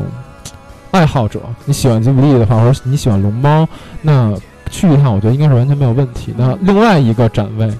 特别的神奇，嗯刚才我说龙猫那个展位在四楼，第二个展位在九十 四楼，就我一开始还以为你说错了呢，在九十四楼。为什么是九十四楼呢？因为它是天空之城的展位，可中能间想中要间那没种电，梯，对想要那种景观，对，叫吉卜力的《飞行梦》，天空之城吉卜力的《飞行梦》。然后里面最扎眼的一个东西，嗯就是一个八米长，真的是吊在天空中的一个大飞艇，啊，我以为有一天空之城呢。呃，没没，一个大飞艇，啊而且那个飞艇是可动的，它持续在那儿动，啊，是吗？呃，不不是不是往前动啊，哦哦，上下是上吗下动，哦，我说黑科技这都是不是往前动，往前动他妈太 太硬了，该坐成缆车得了。 对，所以说，其实作为可能天空之城的粉丝也好，或者作为龙猫的粉丝，或者你就是吉卜力的粉丝也好，去那儿看的话，我认为收获可能还是蛮多的。但是关键是也不知道展的嗯规模和内容到底都有什么。对，就刚才也说了嘛，就是包括什么原画啊，嗯，是然后包括说这种设定，嗯，然后还有一些这种道具之类的，包括嗯这次周边做的也很细。嗯当当然，我不排除说有些人觉得这个展挺坑的，当然它坑在哪儿，我没法说，我嗯觉得我也我也我也不太确定，所以，但是我觉得以以我自己来讲，我还是想去看的。啊，是是是，对。然后那这票价呢？票价还行吧，票价是这样的，它特别神奇的一个票价，怎就么是这两个展，这两个展厅嘛，如果啊单独去看一个展，嗯啊哪一个展都好，都是一百二，一百二，但是如果你两个都去，嗯一百六，一百六，我就想不明白为什么是这样对的，。因为中间坐电梯收你二百，对，就是为为什么说为什么说我一个单杯儿的一百二，两个加一起一那百就六，很明显，他就是鼓励你把两个都，他就是希望对对搭对卖这个搭配票对他来对讲对最对值嘛，收益最大，对对对，而且它还有一个展，一个档三百三十几块钱吧，这有什然么后区别呢？它是它是附加了一个，因为它那个金融中心附加了一个九十七层和一百层的一个展台哦就的是它那么一个本关身，那个楼的对对风格一个是吧展览啊，然后还有包括什么一套明信片之类的。反啊，正我觉得那个对于我来讲没什么没什没么什么价值，吸引力没啊什么价值，我就九直十四接层都行了，开那对飞艇走呗。对我他妈一台北一零一我都 去过，对开着我我都开着创造过一零一了，我还去你这干什么？对对对，对，那再去天津幺幺七等你啊。对 对，所以基本上就是我觉得我可能会买一百六的这个，嗯就把两个都看一下就行了。就是你啊肯定要去了是吧？我应该是肯定要去的，它的时间是七月一号开始嗯到十月七号结束。那那中间的话，啊其那实我时十间月的七号去，然后在那儿住着不回来，等到 月底看那个，这么了不起， 是不是有点死磕呀？这个对对对，反正这个大概也是这样吧，给大家提一嗯下，在那儿租套房住一会儿啊。给大家提一下，然后感兴趣的可以是去。是是嗯，是，那你这边讲了，没有我我啊继续回到我这边来，啊然后展会就讲完了嘛。嗯，小姐姐没有什么展会要说吧？嗯没有，好，那我就喜欢你这句话。然后接下来呢，得说塑料接下小来就塑料小人儿交给啊，你表演就了是塑料小人儿不说的话，这个我觉得好像差了点什么。然后我这次要给大家推荐的是我这个年代小软肯定，刚才我已经测试过了，嗯小软没有什么兴我趣。我没看过，哎，是我这个年年岁，像米兰，哎，嗯这个这个胖哥啊，嗯要注意啊，你们要注意。突然开始对对对， 点名儿，点名太恐怖对对了，我要走了。 然后这个八零组的同志们要注意啊，这是呃以变形金刚当年动画片儿，就是八十年代那个动画片儿 G 一版本为原型做的这个口袋系列的变形金刚，我要给大家推荐的是这个。口袋系列什么叫口袋系列呢？就是它是要其实叫口袋尺寸，啊，能装口袋里呗？呃，对，就是小，说白了就是啊小。 OK，然后举个例子来讲，那个给大家推荐两个，其中第一个是 DX 九这个品牌的，因为 DX 九是一个比较大的第三方品牌嘛。然后这个牌子的产品一直也很受到欢迎，它走两条产品线，嗯，然后其中一条是 X 编号的产品线，嗯这就是口袋系列，就是迷你系列。嗯，然后这次出的是三十四号，叫就是擎天柱，哎，嗯带大后面那个大卡车车厢哎，的。擎天柱我可正我可正经认识啊，对但是不是电影版的擎天柱啊哦，这可是当年那个最老的那个嗯那个擎天柱，方方正正的那版嗯，擎天柱，嗯它的变形设计是我见过的这个级别的尺寸里最好的。哦，它的机关收纳和最后人物，无论是人形态还是车形态的还原非常好。它里面是完美的利用了非常非常小的所有的小哎细所节。以有多高啊？呃，哎，这变成人形是十点六厘米，其实挺小，对，很确小实。挺小。车厢整个打开以后嗯是它那个维修基地，也是可以哦嗯开的，里头是空心儿的，然后车门都可以开，里头就可以放东西。哎，这里就要说一下，首先说这个东西啊，要说一个最大的问题，就是迷你级，尤其是 DX 九这家公司所有的东西会有一个固定的问题，就是你拿到这个产品之后，有些变形关节会粘连的很厉害，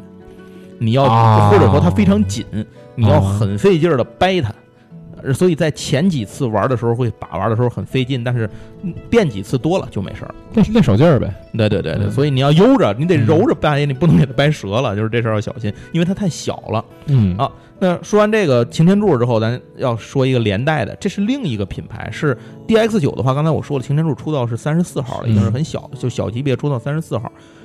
那这个小级别之前 DX 九曾经说过，就是它它很久没出小级别了，就是嗯口袋级了。为什么呢？因为它以前它出一个就被另外一家老盗版，嗯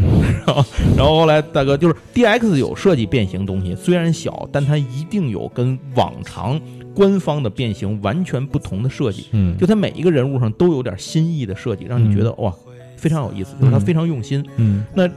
现在要说的另一个呢，是一个叫做 NA 的品牌，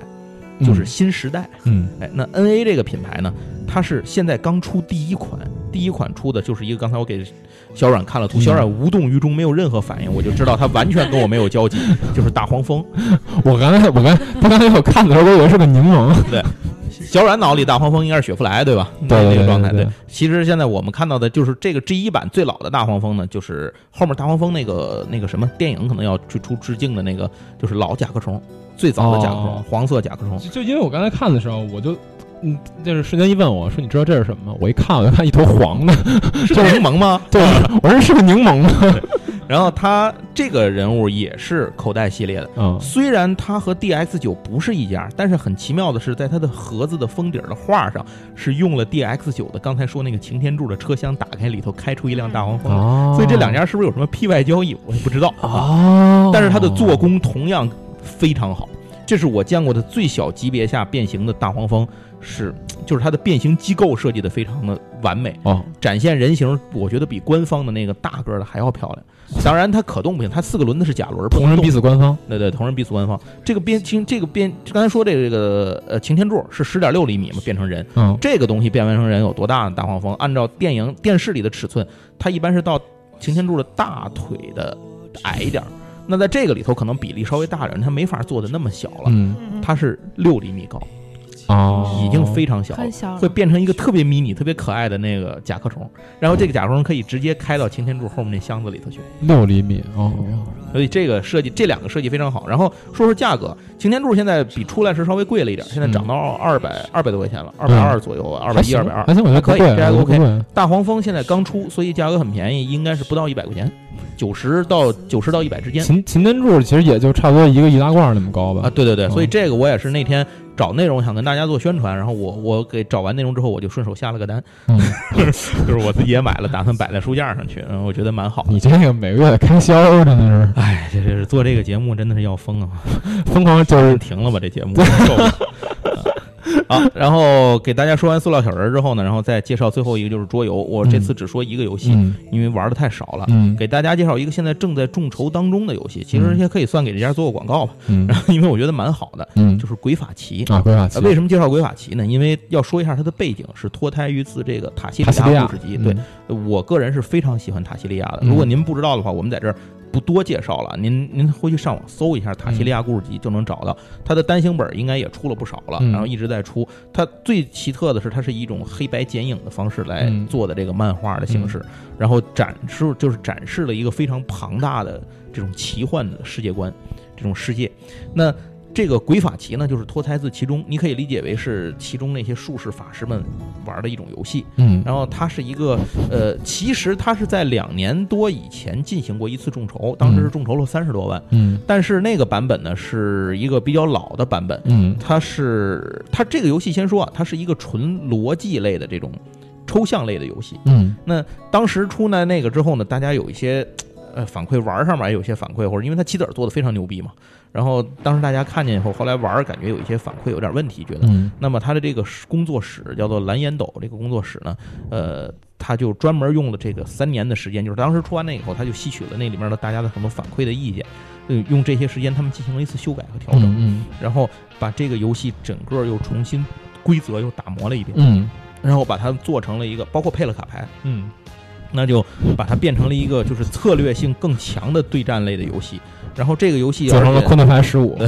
然后他把对对对对， 这就是二点零版嘛，这是二点零嘛，应该到不了十五 点零这个版本。然后他们做了一个圆把方形的棋盘变成圆的，让游戏的人数变成了二到三。嗯我觉得最奇妙的就是加入了第三个人之后，这个游戏就完全不是一个对攻型你干死我我干死你的游戏。嗯大家都知道，加入了第三个人就是多了一渔翁得利旁边等着的，每一个人都这么想，这个游戏就真的显出了“鬼法”这两个字儿。嗯嗯，我觉得三个人跟两个人就差在这儿，这才叫真正的鬼法。嗯所以这个游戏给大家做个推荐，它现在应该是我刚才看了一下，应该是十三万三千多了众筹，嗯，然后现在还有三十天呢，就时间比较长，在磨点上，嗯大伙儿有兴趣可以参加一下众筹，我觉得还挺值得。多少钱？多少钱啊？你看了吗？哎，我我忘了，我忘了多少钱了，这哦个还真没记两住。百多，啊不，我觉得是不太贵，而且它有一个它有一个档位，你知道吗？有啊，俩档位，它不是它其中有一个档位是你可以拍那个档，那个档位里是。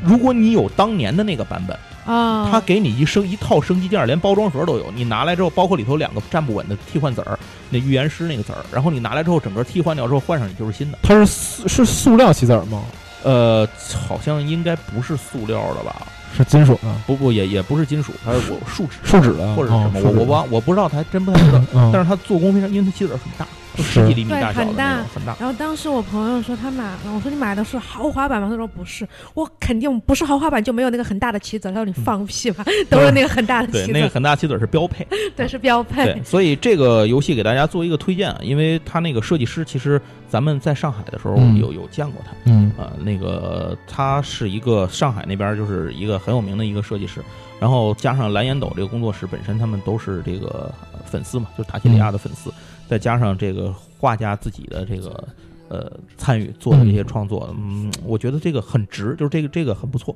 呃，然后。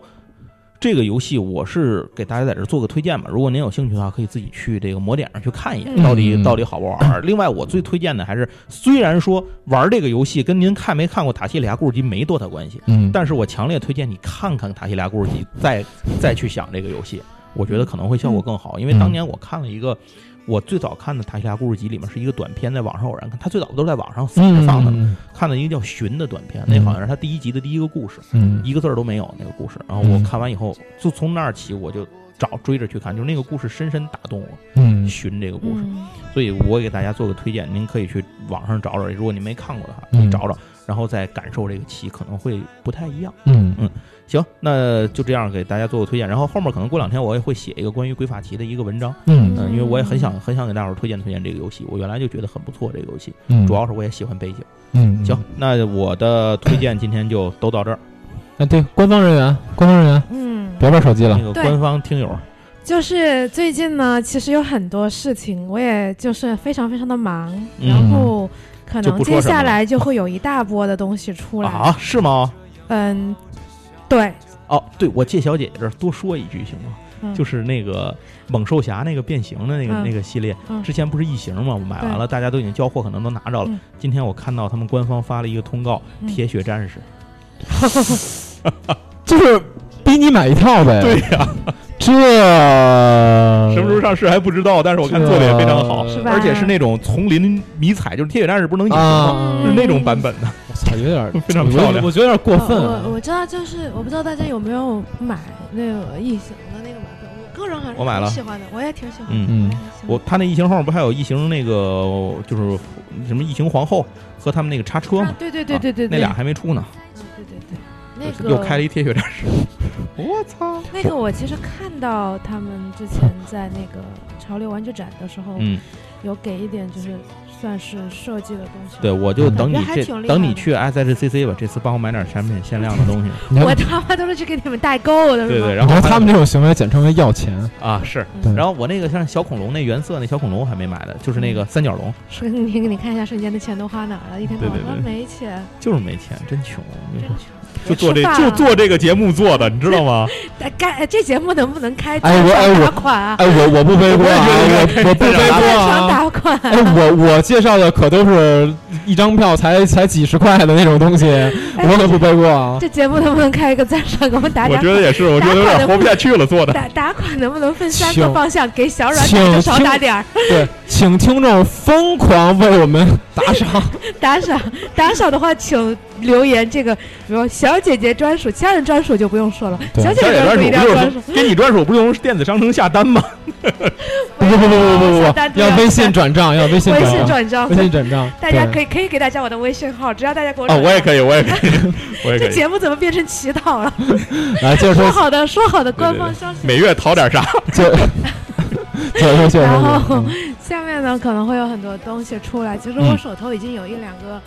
东西，我觉得就是在做最后的调整，嗯，就还不能告诉你们因为呃，也可以告诉大家，哦就是有徽章，啊，然后也会有新一批的 T 恤，嗯然后呃，就还找了。就是包括别的设计师来做，然后接下来也考虑说去和人做一些合作的东西。其实嗯我手头已经拿了好多东西了，但是我、嗯，我可能有点儿、呃货多多，货多我可多，能有点儿那种叫什么来着，控制狂加控制欲太强 Control 了 freak 对，control freak 太强了，我就觉得有些地方没做好，我就一直在改。是就大家收到的这些东西，可能你们比如收到一个徽章，我手头可能有二十个徽章，我不对跟对，我开见过你玩那笑，我见过你那徽章样品 包，就我的徽章比你们多很多，因为每次我都说不行，这不行，我不是要，是是，那我就不做了，就是 逼迫他们重新跟我弄。其实我手头的设计图啊什么，这个真的是，就是因为我我我看我看过他那个包，对他有一他有一整个包，对里面是各种各样的打样，啊，对就是每每个都会有一些问区题，别然后对对他会很细致的去跟你去跟那个供供应商提说哪儿不行哪儿不对，行啊我哪就儿不觉得不行，行。然后对，你包说括好他给我那个纯金的呢， 他们拿到我的包了，说这个徽章怎么那么丑？我说这个就是失败样品，作为作为那种教训，你看这个就做做失败了。嗯，但是手头的东西很多，然后现在可能需要一点时间整理一下。对对对，然后是包括因为我们这边家大，业大，有的是洋蜡呢，嗯因为可能因为我在整理别的事情，所以这次发货呢也一直都没有发的特别快。嗯嗯，可能有些都延后发货了。嗯，其实我觉得大家就是不要着急，一定是第一是一定会发的，第二如果你觉得实在是想改地址啊，或者说想怎么样，其实都可以，都都无所谓，我嗯都可以再弄，反正大家不要催我，这件事情真的很多，好你 们又不给我打款嘛，理理解万岁，理理解万岁，我们还是希望能够早点进行乞 讨， 希望瞬开间就通不乞用了，讨 瞬工。间这种买玩具小人儿的，你们对他有同情心吗？我可是饭都吃不起了，不是是不是不是不是。哦理解万岁可还行，瞬间变成罗永浩，香。那那我这边就小姐这边跟我这边的东西都说完了，啊，小姐是说完了 吧？你说完了？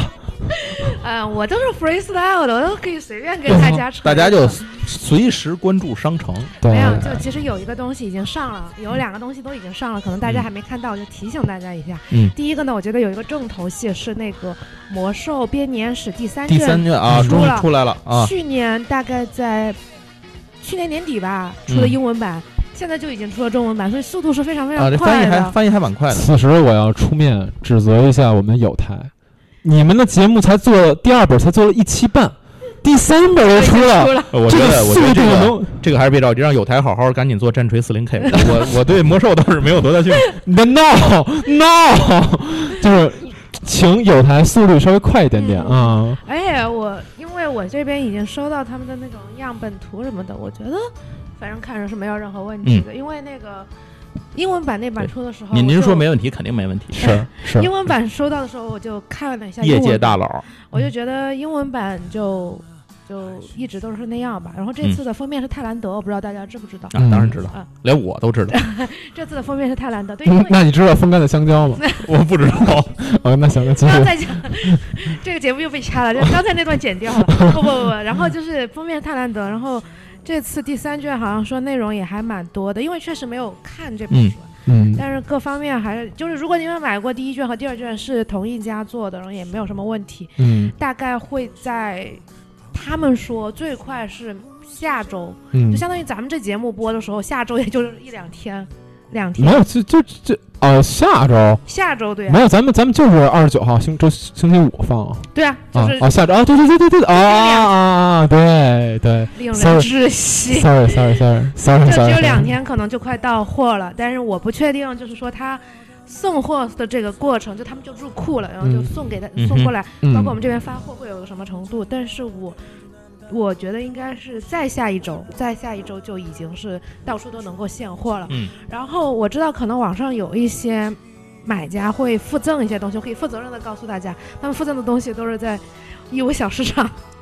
买的，所以根本都不是官方。他们赠的那些东西怎么能比得上小姐姐的情谊？对，没错，就是这样，不是不是，然后就是，所以我觉得就跟大家解释一下，就是说他们可能送的那些东西呢，也我也知道是什么，然后我觉得也不是很，我突然领悟，我突然领悟到一点， 情义值千金，这我把我情义送给你，请你微信转账千 金。呃，赶紧的，那赶你紧那那你拿出你的手 机，行了行了这别呃没我微信号啊，哎，时间时间差不多了，还还有还有什么东西吗？ 啊，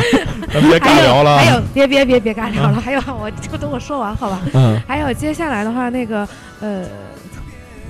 完了完了 完了，啊已经被情义值千金冲昏了头脑影啊视！是那个我们又从那个日本背了一批东西啊，回来影之影之师卡牌是吗？嗯，卡牌暂时没上。啊，那卡算了牌。可能周边吧，卡牌的话是这样的，嗯因为我们卡牌量比较少，希望大家能多参加影之师的 活动。哎，对对对对拿货的这个对，卡这牌靠谱他。妈量比较少，上回有这次活动你们还随便送，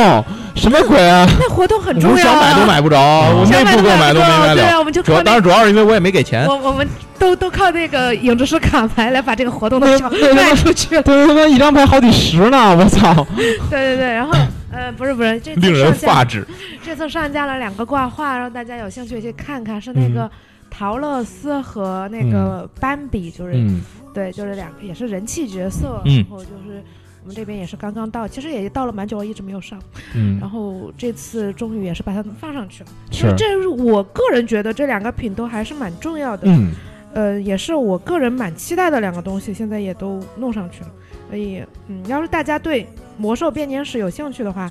也可以去商城买。而且我已经增加了第一卷和第二卷的库存。如果你还不嗯知道这个东西，你今天第一次听说啊哎还有这个东西，咱们应该出一个那种配套套餐，就是全套的那种，一加二加三那，嗯啊呃对一对加对二对，二加可三以可这以，种没问题没问题，嗯马上把它跟大家也放上去。是然后那个《魔兽编年史》里面有多说两句啊，因为我之前看了蛮多材料的。嗯其实他们这次就是说，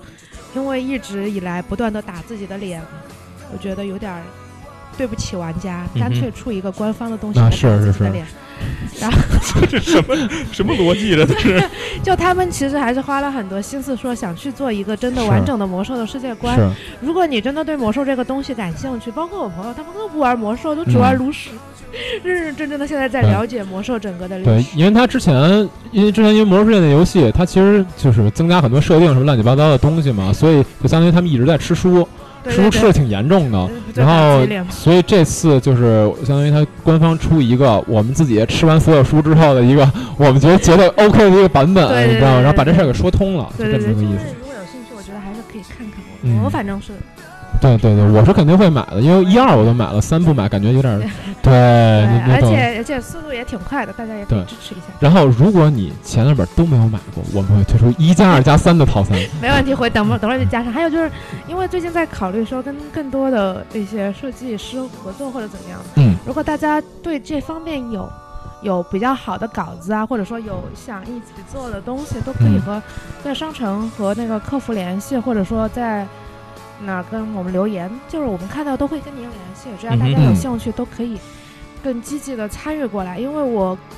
从我个人的角度来说啊，嗯跟大家说实话，就是最近希望商城能够有更多的东西推出，也 希望嗯增加更多的活性进去。我们也嗯在做计划，也在做东西，嗯然后就希望能够更多的，因为我们一直觉得营地最关键的东西是用户，嗯最关键的就是各位营地老哥了。如果你们不支持我们，也没办法了。嗯所，以大家如果手头有好的东西，一定要给我们。对，请疯狂走脸，希望 大家疯狂走脸。一发抱歉入魂。对，OK，行，那这期节目差不多到这儿结束了。今嗯今天时间有点长，因为嗯因为感觉每每期都是这 样，我们对，下次也能不能就是把预期时间就放长一点，说哎，今天这期还对蛮合适的。就感觉突然之间有很多东西想聊，就就突然之间就很多的 freestyle，你看，哎啊对。但是我现在不怪我了。不废话了，对。然后说完刚才那些东西之后呢，嗯最后再提一句：七月十四号，请大家疯狂支持中国新说唱。当然，我为什么要提一下这个？因为首先，呃，有很多我喜欢的 rapper，比如什么 CDC、王山火什么这乱七八糟的啊。重要的是，今年中国新说唱，我有一位学长，就是我的学长啊。直系学长，呃，不是直系，是他是其他院的，达但是系因为我这个学长当时在我们学校就特别出名啊，被我们戏称为“二外阿姆”。嚯！然后，哦，然后呢，那个这次已经入围了中国新说唱，叫做纳吾克热，是一位新疆的说唱嗯说唱歌手。然后请大家疯狂支持一下纳吾克热啊，谢谢。我呃我我是每天不是每天，我从这个三个月之前就会不时的查一下这个消息，这个东西终于终于终于要开播了。是看完世界杯，大家一起看，是，好，行，那感谢大家收听今天的节目，我们下期再见，拜拜，拜拜。